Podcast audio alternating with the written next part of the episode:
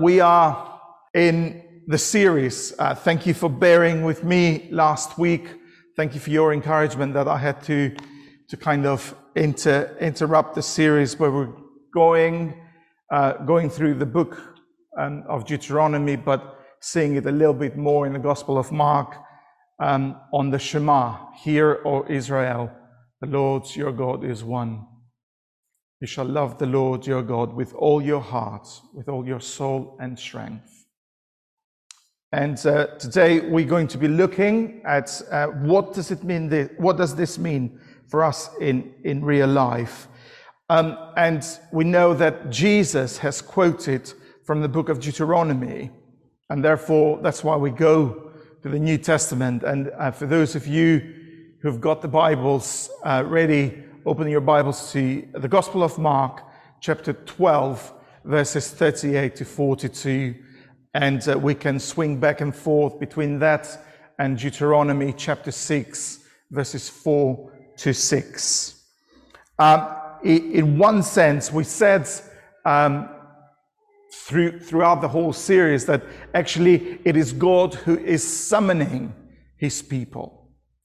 And the idea of hearing is to intentionally listen in order to respond with obedience.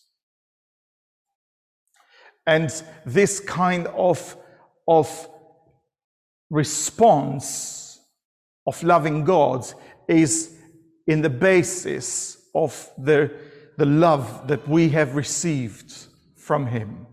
As the New Testament says, is that we love Him because He first loved us. And yet, Jesus is being asked in Mark chapter 12, and he says, because again, he wants to be put on the spot, and we're going to deal with the, the climax of this passage next week, next week when we finish the series. But, but he's, he's being approached from a, a scribe, one of these guys who, who know how to interpret the law. And he says, Teacher, what is the greatest commandment? Let's look at the scriptures. One of the teachers of the religious law, I'm reading from the New Living Translation, was standing there listening to the discussion. He realized that Jesus has answered well, so he asked, sorry, uh, of all the commandments, which is the most important? And Jesus replied, the most important commandment is this Shema Israel. Hear Israel. The Lord our God is the one and the only Lord. And you must love the Lord your God with all your heart, with all your soul, with all your mind, and your strength. And the second one is equally important love your neighbor as yourself. No other commandments are greater than these. May God's name be blessed and our hearts be nurtured through the public reading of His word. So here we come, Lord Jesus. Reveal yourself afresh to us through your Spirit. Give us ability and strength to concentrate and to pay attention to the things that you want us, Lord, to leave this gathering with. And renew our soul today through the power of your Spirit. Feed us, Lord. Nurture us. Empower us. In Jesus' name. Amen. So, what we've got here is Jesus trying to explain to these guys what is the most important thing. And he has to draw from the Old Testament because, in one sense, that's where they're coming from. There were a lot of commandments, and they needed to choose which was the most important thing. And Jesus comes to this place because he knows that out of this, out of the love for God, derives, spreads any other thing.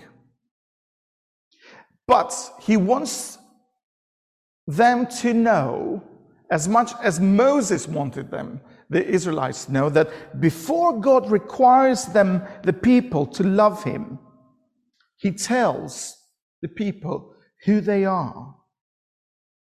And he tells his people how he has transformed them, how he has redeemed them, how he has healed them, how he has restored them. Remember when I first started the series was the comparison between the name Jacob to Israel.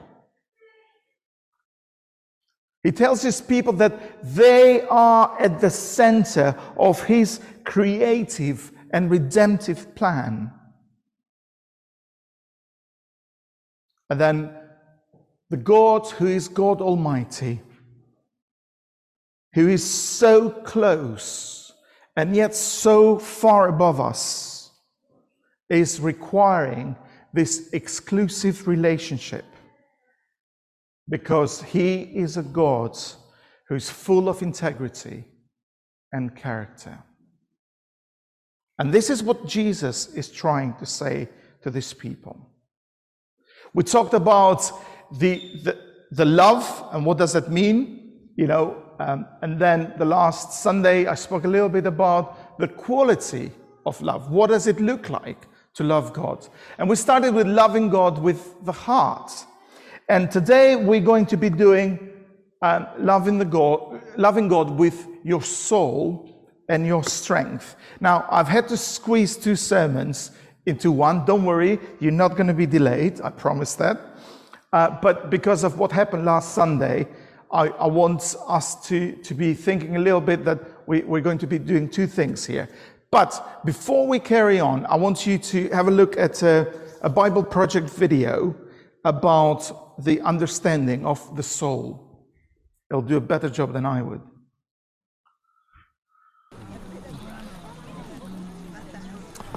So, nefesh, the throat, the whole. Hey there, thanks for watching this Bible Project Word Study video. We make lots of other. That is set for God's people. We need to, to remember here that this challenge is set for people who have been redeemed by God, who have experienced God's love. This is not just randomly for anybody. This is for the redeemed people of God. And you, you, you respond to this in the response of what you have received from God's love. So, what does it mean to love God with all my soul? What does it mean to love God with all my existence? What does it mean to love God with all of myself?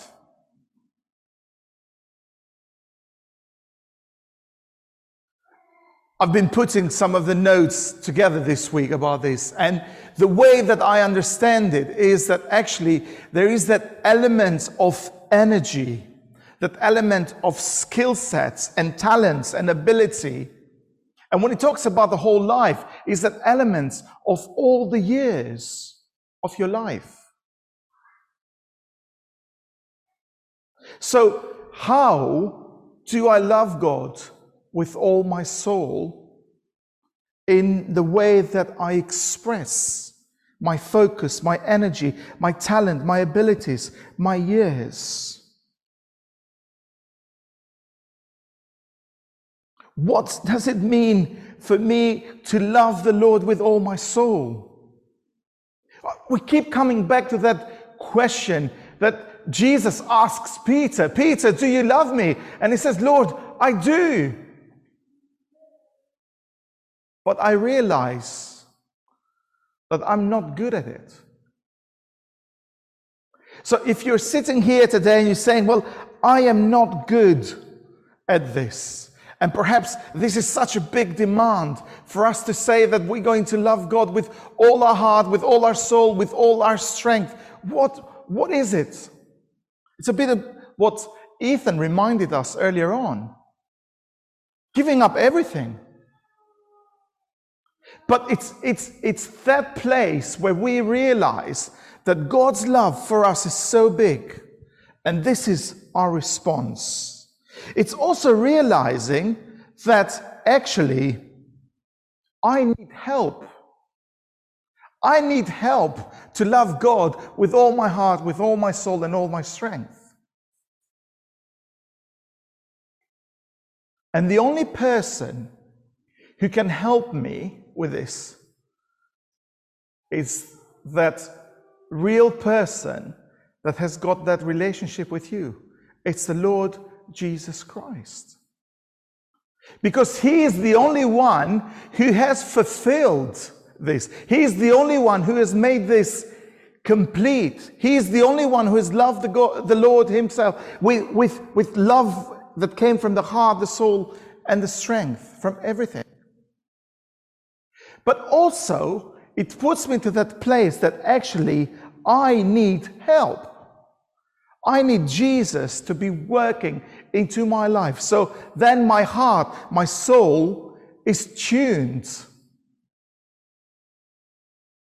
And one of the things that the Jewish community has done for many, many years, even centuries, is by actually memorizing this and saying this during the day.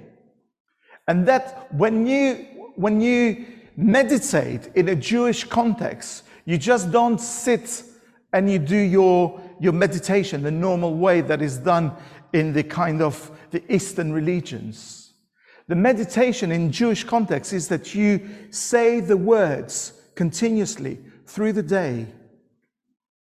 It's that repetition of saying and turning those words into prayer. And perhaps for those of you who are struggling to pray, perhaps this is something that you could do.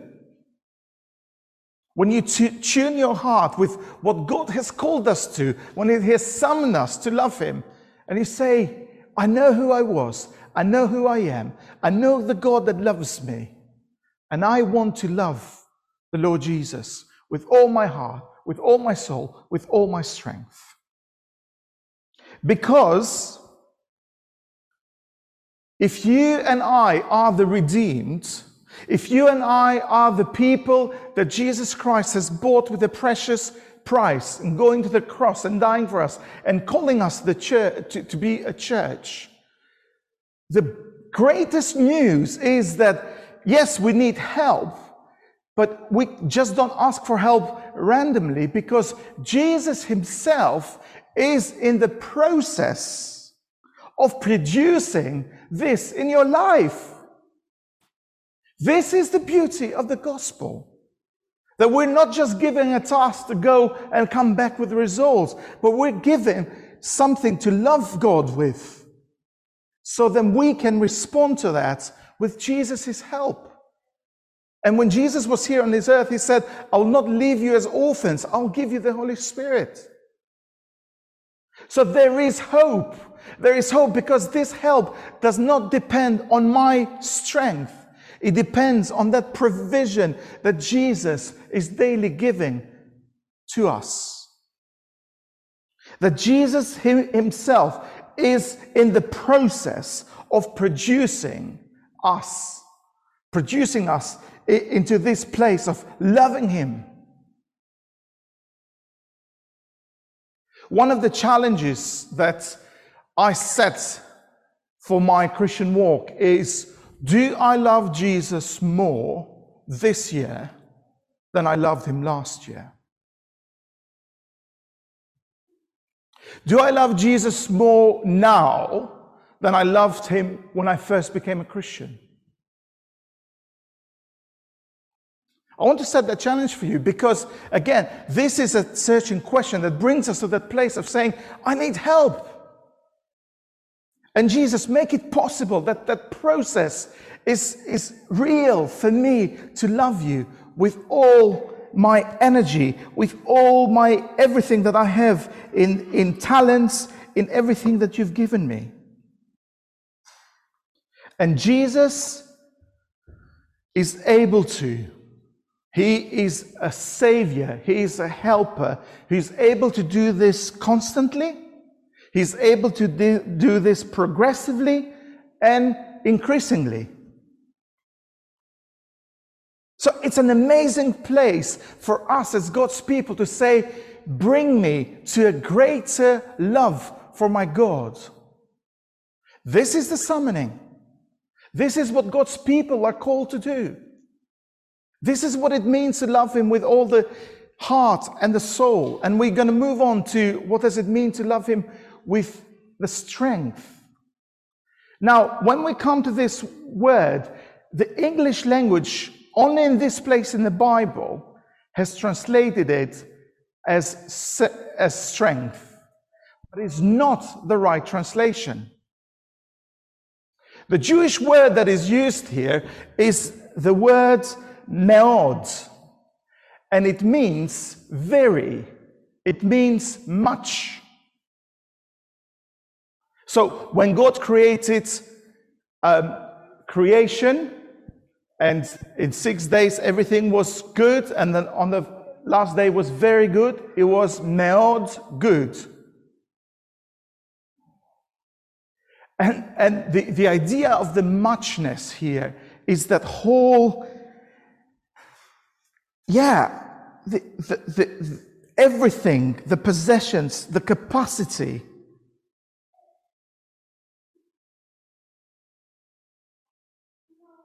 Coming to that place of loving God with all my heart, with all myself, and with all my capacity. and coming to realize that actually Jesus, coming to realize that God deserves my everything. So when God is summoning his people to this relationship, he is, when the Bible places lo- loving God in the context of a command, it becomes a, this is one of the commentators was saying, it becomes the galvanizing force, the strength for not only how we feel about God, the heart, but it inspires our thoughts about Him, mind, and stimulates our desires for Him, soul. Loving God motivates our every decision and empowers our very lives. So if God has got this love for us. And he invites us, he summons us in this relationship to love him. What do we do? We just go back to his love. When I survey the wondrous cross on which the Prince of Glory died, my richest gain I count but loss, and pour contempt on all my pride where every realm of nature mine, my gift was still be far too small. Love so amazing, love so divine, demands my soul, my life, my all. I promise I'm going to stop here. Richard is going to lead us into, and the band, into the last song. And it's a song, As the deer pants for the water, so my soul longs after you. And this is that opportunity that you and I have to say, Lord, I totally want to commit to you today.